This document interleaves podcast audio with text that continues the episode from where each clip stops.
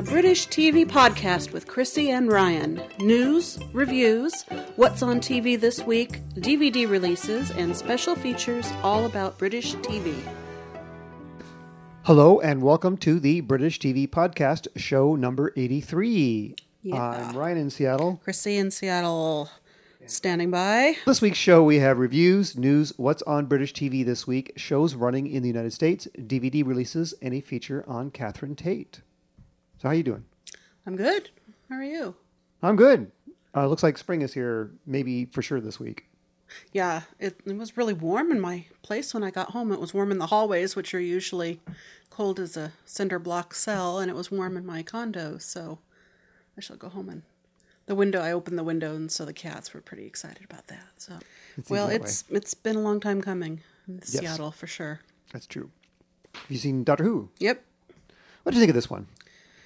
Oh, well, you got to realize that a huge chunk of what I do in my day job is put on CPR classes, and so that quite dreadful examples of CPR. I heard near the end. Yeah. I went on Television Without Pity, and I put a link to one of my YouTube channels where I have that little CPR film. I got a lot of people went and watched it. Actually, I looked at how they found it, and you can add Amy's. Yeah, well, the last clip on it is Martha doing chest compressions on both of Ten's hearts. So, and she's a doctor, right? Well, he had two hearts, so she was doing it. You know, she had examined him earlier in the day and realized he had two hearts, so she was doing the compressions on both his hearts. Still, what she was doing made no sense in terms of what his injuries were. He wasn't I don't think he was in cardiac arrest. It was goofy, and nor really was Rory, but... Rory had drowned. Right. But you're telling me that the TARDIS has a chameleon circuit that can rewrite your DNA, and it doesn't have some sort of gizmo to help somebody who's aspirated some seawater. It's crazy. Why don't they just take it to a hospital? Right. And if there's two people there, both of them would be doing the CPR. You don't have one person cheering them on while the other one does all the work. The doctor was being very peculiar there. It's like he wouldn't have anything to do with it. It was kind of strange, yeah. So, yeah, that was a weird also, sort of ending. CPR doesn't revive anybody. It can revive children, infants, but it doesn't revive people. It just keeps some oxygen circulating until advanced medical intervention gets there. And yet... time after time after time, as shown in my little CPR film that I made for the instructor's amusement, they show about 10 seconds of compressions reawakening somebody who can pop up and keep going. And well, the bigger picture is now this is the third time they've killed Rory? Yeah. I think they have to stop doing that. It's going to be a South Park thing pretty soon. Oh, believe me, that joke has been made many, many times. Oh my God, you killed Rory, you bastards. Yeah. It wasn't the greatest story, and it was kind of done on the cheap. I mean, we had like 5 pirates. Mm-hmm. Especially at the end where supposedly everyone revived, and there still were only 5 pirates in that cockpit. That's all the actors they could afford for that. But even the effect of Lily Cole, which she would like make her appearances, very cheap video effects. Yeah. I mean, I could do that on my computer, and really just kind of done on the cheap there. I like all Doctor Who, and I thought Hugh Bonneville was great. Mm. Every scene he was in was great. I liked his rapport with the Doctor. I liked the fact that he got his own little ship at the end. And did you see the thing about his entry on Wikipedia? There really was a pirate with the same name who did get the Moguls' gold from India and mysteriously disappeared in the middle of the 17th century. I had seen that. Which made it kind of clever.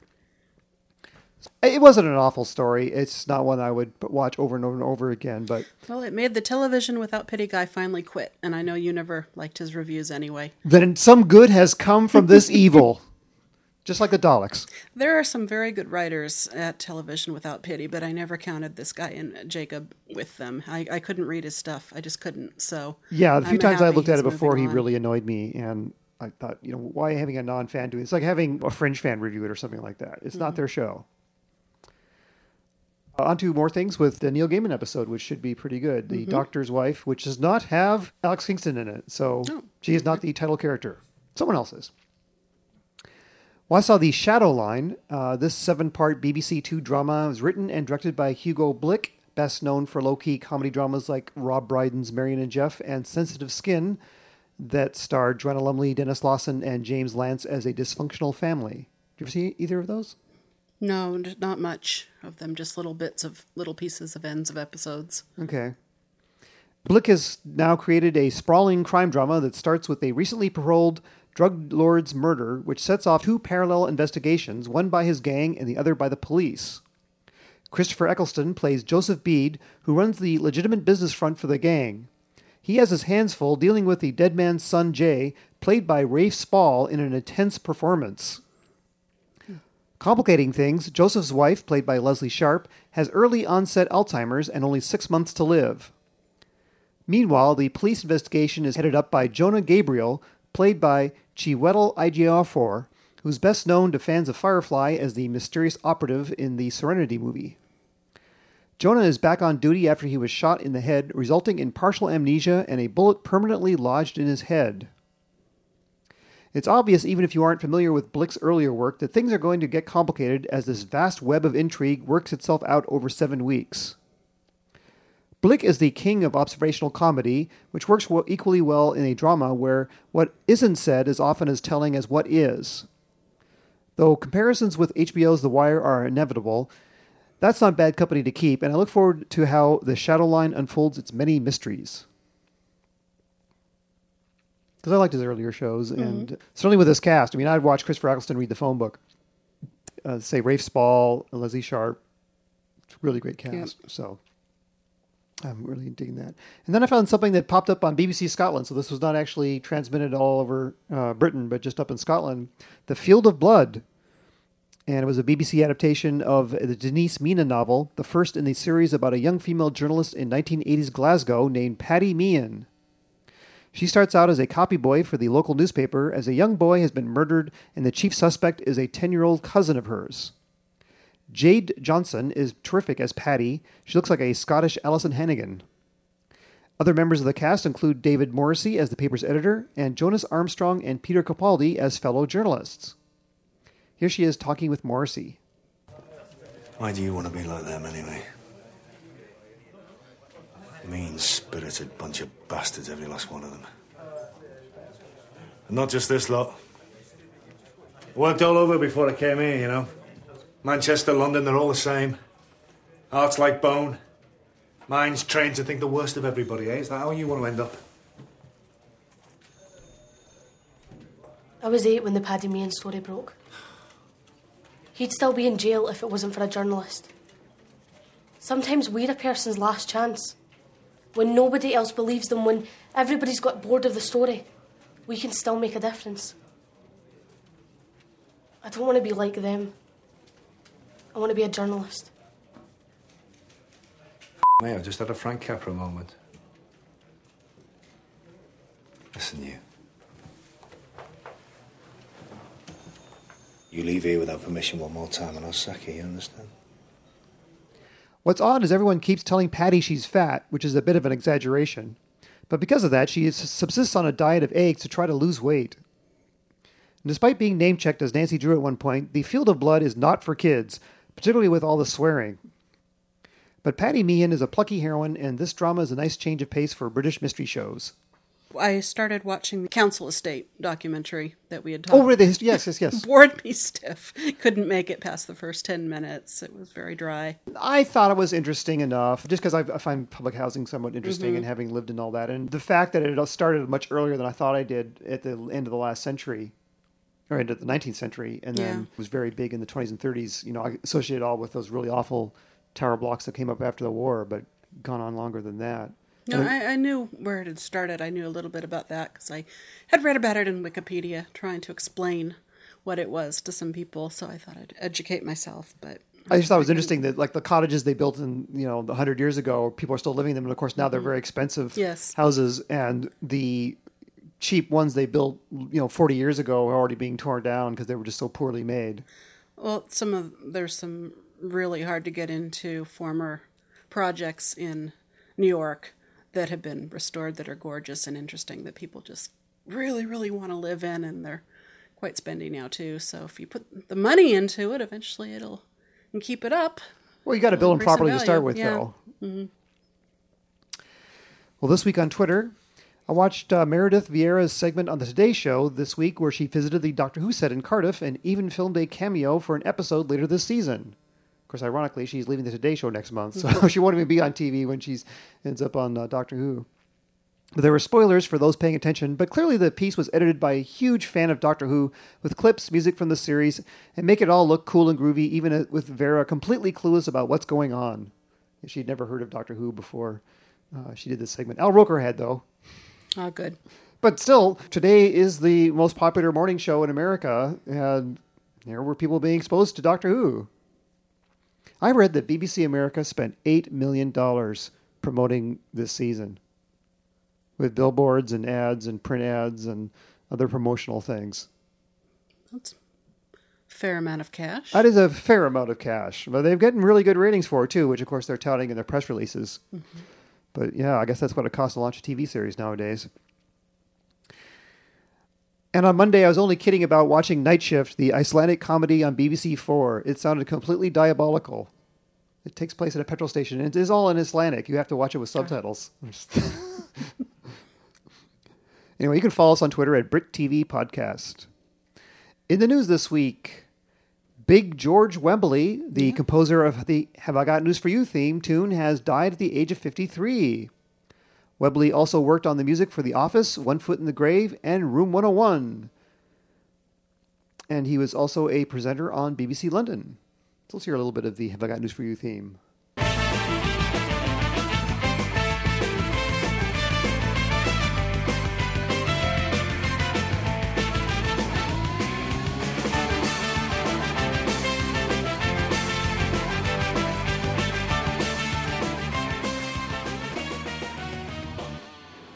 According to creator-writer Tony Jordan, it has been mutually agreed upon with the BBC to end the brilliant series Hustle at the conclusion of the upcoming 8th season.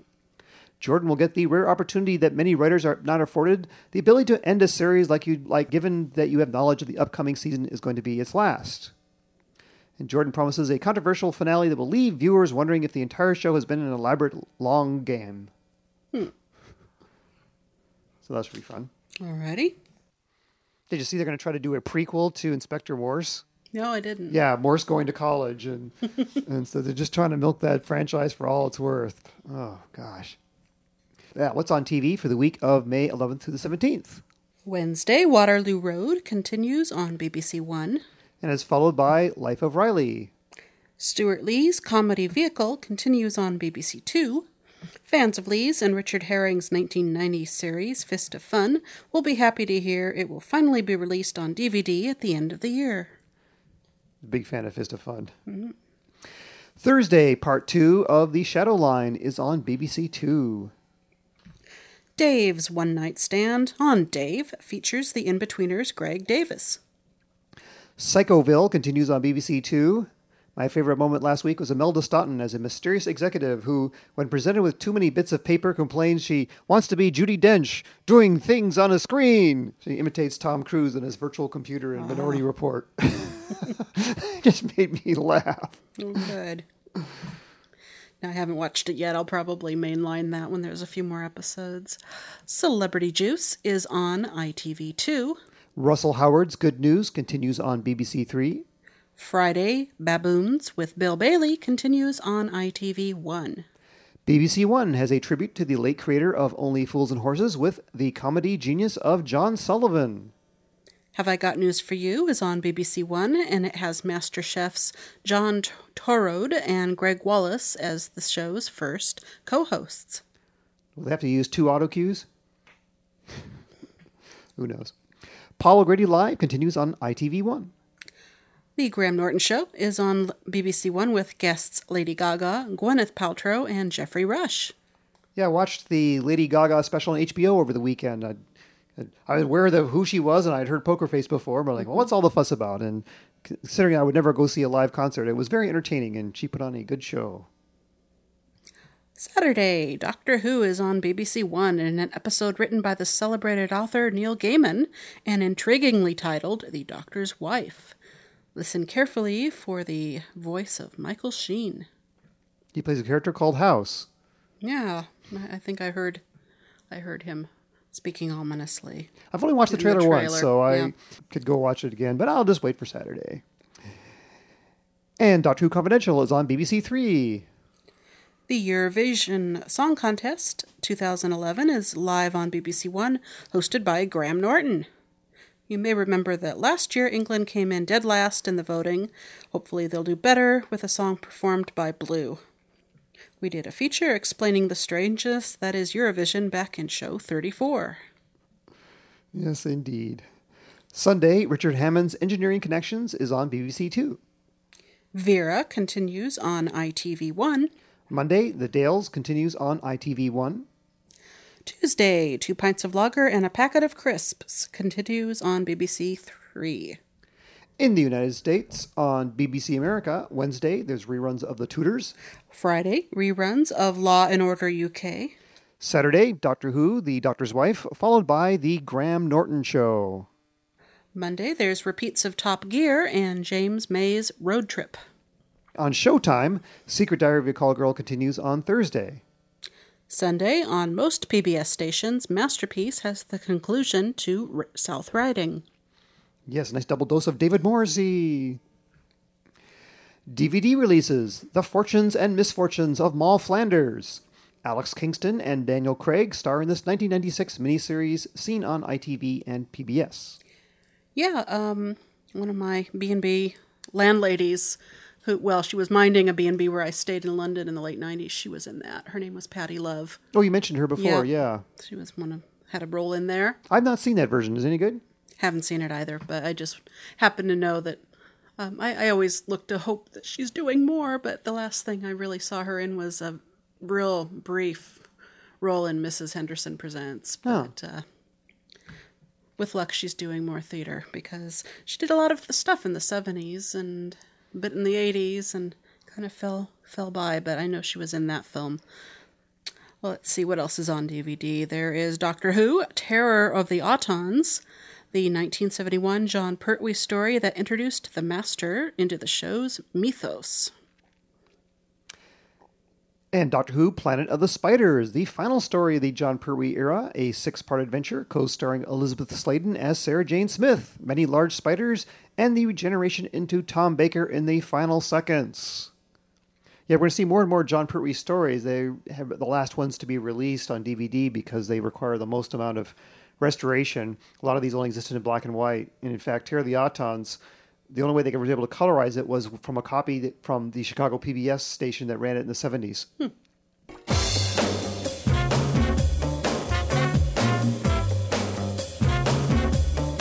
Our feature this week is on Catherine Tate.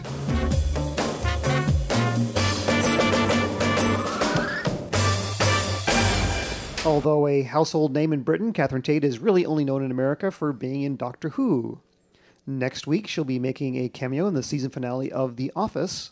So now we take a look at the career, comedic and dramatic, of Catherine Tate. Like many comedians, Catherine Tate has based many of her characters on people she grew up with, including her mum. After drama school, she had bit parts on The Bill, like everybody, London's Burning, and Men Behaving Badly in the 1990s. In the unaired pilot to Lee Mack's Not Going Out, she played Kate. She traveled to the Edinburgh Festival in a show with Lee Mack in 2000, which was nominated for a Perrier Comedy Award. The following year in Edinburgh, she had her own one-woman show, which led to her being cast in sketch shows like Big Train, Attention Scum, and TV Go Home. Yeah, I watched her in a Big Train one where it was a parody of French romantic movie. So they're all speaking French to each other with the subtitles. And she ends up having an affair with a traffic light. Right. I have the Big Train DVD, which is kind of interesting because they made the two series about 5 years apart and they kept the same three men from series to series and replaced the ladies. So for whatever reason, but I quite like it. Yeah. In 2002, she co-starred with Don French in the Simon Nye comedy Wild West. As we talked about in our feature on Nye in show 32, Wild West was set in a small coastal village in Cornwall and focused on Mary and Angela, the two ladies who run the local shop and post office. Although both straight, Mary and Angela have been living together for 15 years and became lovers because, as Mary explained it, everyone else in the village was taken. In this episode, Catherine Tate's Angela falls for a visiting American. First time in Cornwall. We're a long way down. A lot of people get as far as Exeter and think, bugger this, I'll stop here. Makes you want to weep. Yes. Yes, it does. Beauty. Yeah. Yeah. Do you live here? Yeah.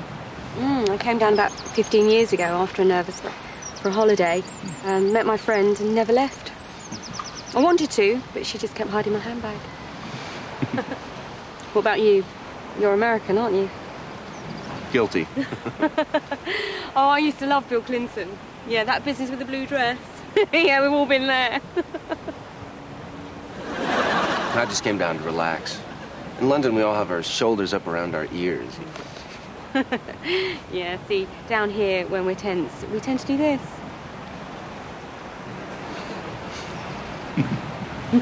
It also had Anne-Marie Duff, pre-Shameless, and she was the local witch, and she had kind of a little witchcrafty kind of shop as well, and she was trying to teach everyone Cornish, and so they had this sort of mock language everyone was speaking. Kind of sounded like kind of a bastardized version of Welsh. And at one point they had a guy come in, and he was supposed to be conducting the town dance, and he was speaking all in Cornish, and no one could understand what he was saying. Great. Catherine Tate was also regularly appearing on the stage at the same time, appearing in A Servant to Two Masters with the Royal Shakespeare Company and The Way of the World at the National Theatre. In 2004, producer Jeffrey Perkins teamed up Catherine with writer Darren Little, who would later go on to create Benidorm, to write sketches together for The Catherine Tate Show. This British Comedy Award-winning series introduced a number of memorable characters, all played by Catherine, including the notoriously chavvy schoolgirl Lauren Cooper. All change. Are you talking to me? Yeah, this is the last stop. I'm a bothered. I'm a bothered, though. This is the last stop. But I'm a bothered. Do you know what I said? Do you know what I said? I said you have to get off. Do you know what I said, though? Look, love, I'm not going to argue with you. What did you call me? I didn't call you anything. Did you call me love, though? I'm just asking you to get off the train. I ain't your love, though. You have to get off. Are you disrespecting me? This is the last stop. Are you disrespecting me, though? Do you understand what I said? Do you understand what I said, though? You ain't got off the train, I'll call the police. Am I bothered? I'm warning you. Do I look bothered? It's up to you. Look at my face, is it bothered? I'm not arguing with you. Look at my face, is it bothered, though? This train's not going anywhere. Yeah, but is my face bothered? This is the last stop, and you have to get off. I ain't bothered. I know, it was like there was Lauren Cooper, the chav, and then there was Vicky on Little Britain. Vicky Pollard. Yeah, who came first? The Vicky or the Lauren? It's about the same time. I think Vicky's a little earlier than that. Yeah, could well be. But Lauren certainly had her catchphrase, you know, I'm not bothered. Mm-hmm.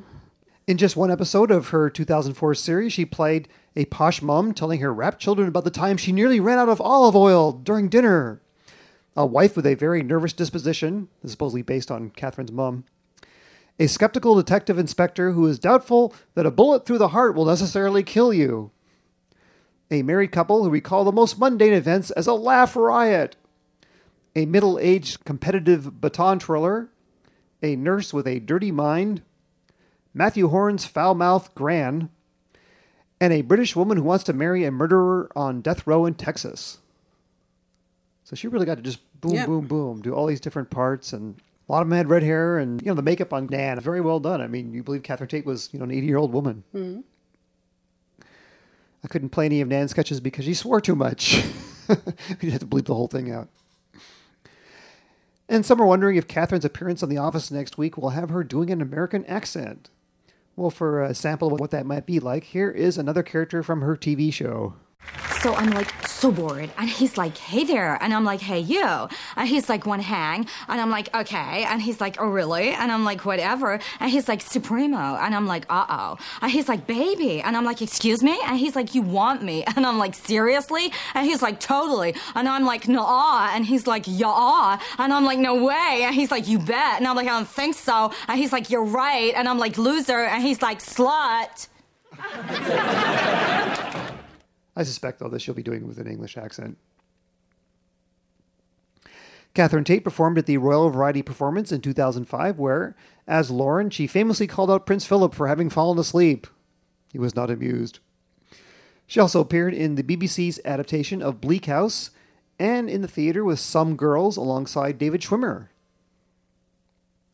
In 2006, the third season of her sketch comedy series was shown, and to the surprise of nearly everyone, she suddenly appeared in the season finale of Doctor Who that year as a very surprised bride, just as the Doctor had bid goodbye to Rose in Doomsday.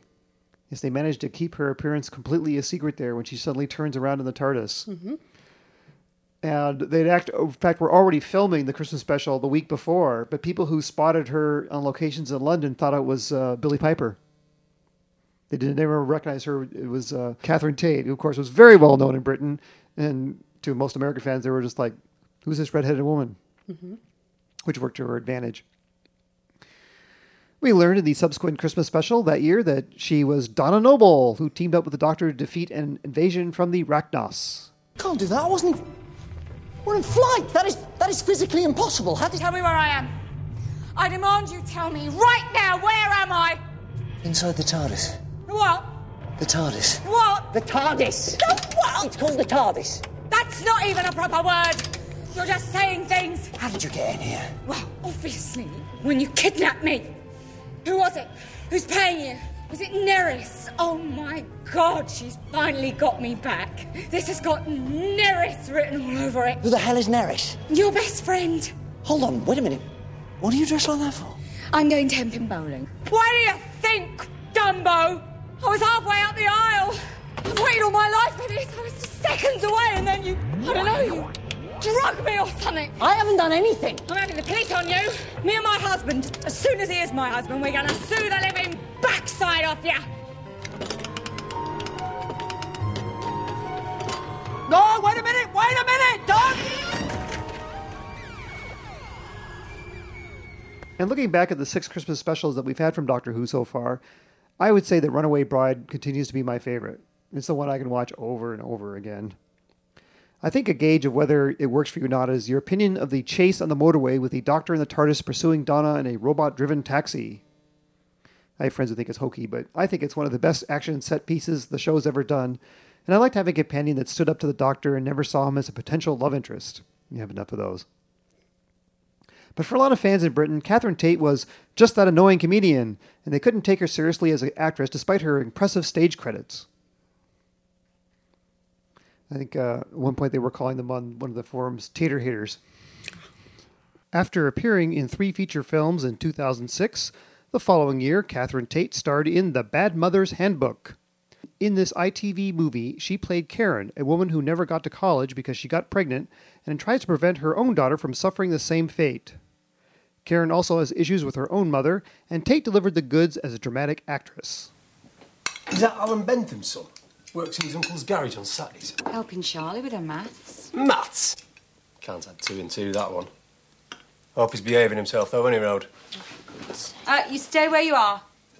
They catch seagulls off the rubbish tip and pass them off as chicken. Oh, they're ordinary drumsticks, Mum. They come in packs of 4.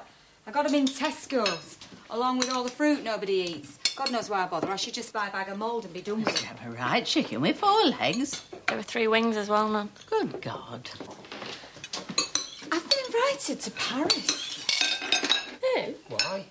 It's a school trip. It's only for a week, and I figured if we could get Ivy to look after Nan for 4 days, you two could manage the other 3. You can't. I'm sorry. It's a long way, love, and there's all sorts can go wrong. Disasters, bombs. You stop at home and be safe. I should say, actually, I've got a lot on at work right now. I'm very busy, and I don't know if I'll be much use to you. And they go to the toilet in holes.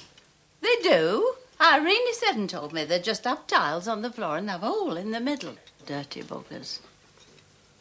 Don't you start. I've got exams. It's not fair to give me extra responsibilities. I thought you wanted me to do well. I'll just go. Whatever.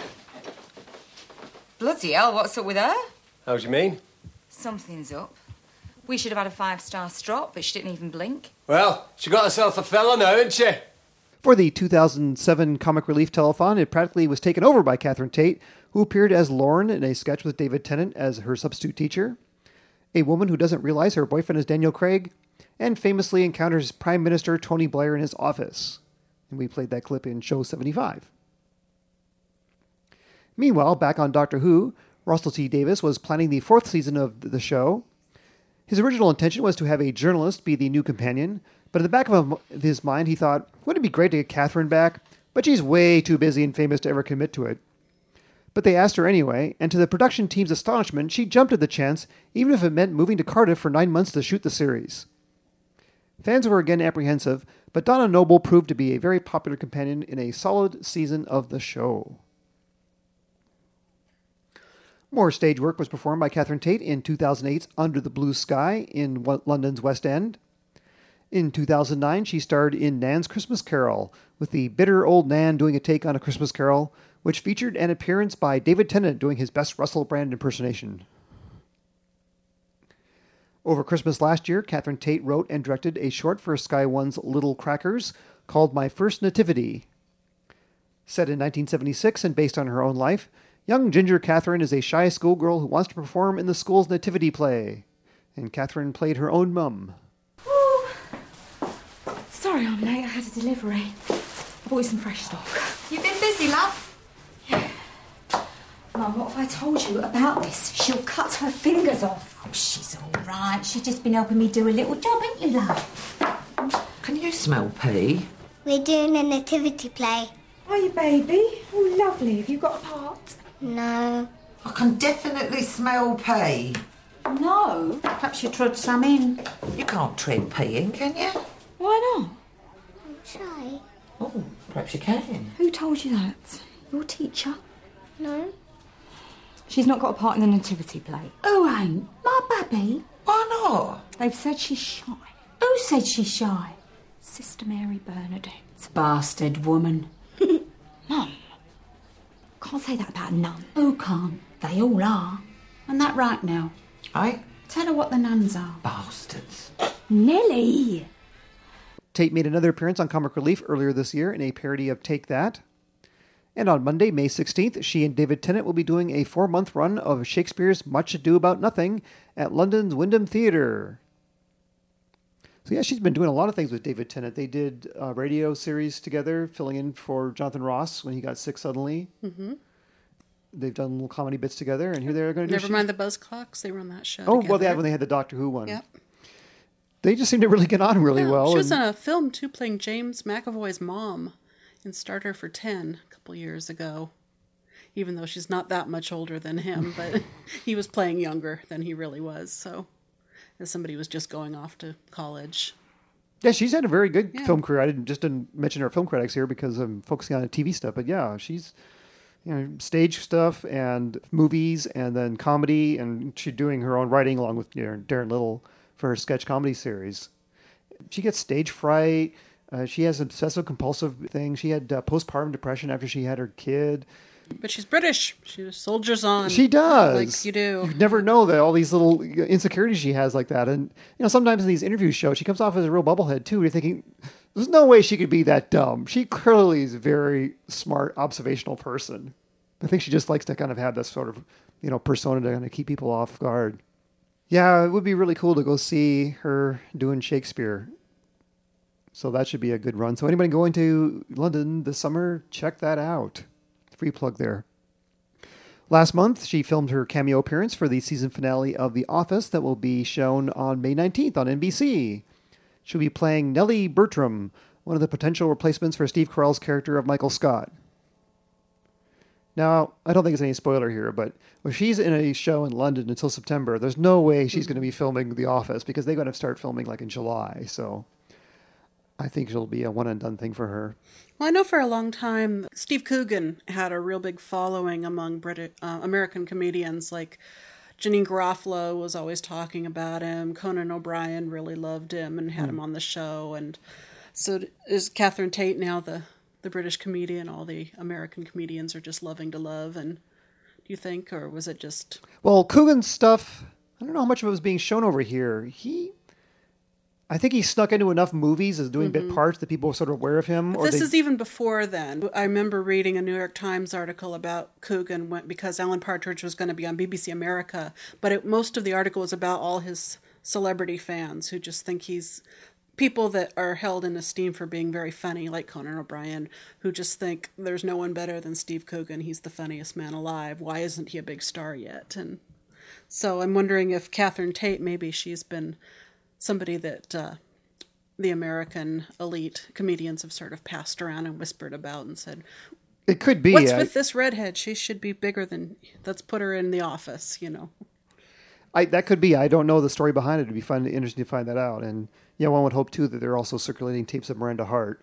Mm-hmm. Although I don't ever see her being acceptable to American executives. Oh, we can't put someone like her on TV, yeah. But boy, she is funny. So that's Catherine Tate. I'm obviously very partial to redheads. I'm married to one. I always thought she did a great job on Doctor Who, and that was just one little career step for her that she was always game to be in that. Well, next week, here's an obscure choice, Sarah Smart. Okay. She's going to be in the Doctor Who two-parter story that starts after next week called The Rebel Flesh, and it features her as one of the guest stars, and I've been a fan of hers ever since At Home with the Braithwaites. Anyway, I'll tell you all about Sarah Smart in show 84. Similar shameless Doctor Who tie-in. We'd like to go to our website, www.britishtvpodcast.com, and there you can find links to headlines, show notes, what's on TV this week, and an archive of our previous 82 shows. And if you've got any comments or suggestions, you can send it to feedback@britishtvpodcast.com. Got a very interesting, long theory about the future of Doctor Who there. It was Ronnie-centric. Okay.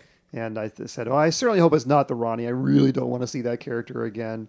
He had some very interesting theories, so we'll see if that turns out or not. And you can follow us on Twitter at BritTVPodcast. Continue to like this Shadow Line. In fact, I saw a very interesting article in The Guardian this week about BBC Two kind of losing its identity because, you know, the BBC One's the flagship station, and BBC Three is getting things like Being Human. BBC Four also is running a lot of really good cultural stuff. And where's that kind of leaving BBC Two? Because everybody's had their budget cuts quite a bit. And they're trying to make their mark with dramas like The Shadow Line. They've commissioned another one. Obviously, they developed things like Miranda, which has been taken away from them and put on BBC One. Apparently, the audience for BBC Two is very middle England, middle-aged kind of thing, and it always has been, and put anything too crazy on there. Oh, the other news article I saw today, which this week was really funny, is the head of BBC Serials said, yes, EastEnders is not entirely realistic. Is that so? I think it's right up there with Rain is Wet. Well, they brought a character back from the dead, for heaven's sake. So they pointed out that all soap operas have a certain level of unreality about it. And one thing he was trying to defend was the fact that he thought, yes, EastEnders is a little bit more white than possibly the East End is, and they're trying to make it a little bit more multicultural. We'll see you next week. Bye-bye. Bye-bye.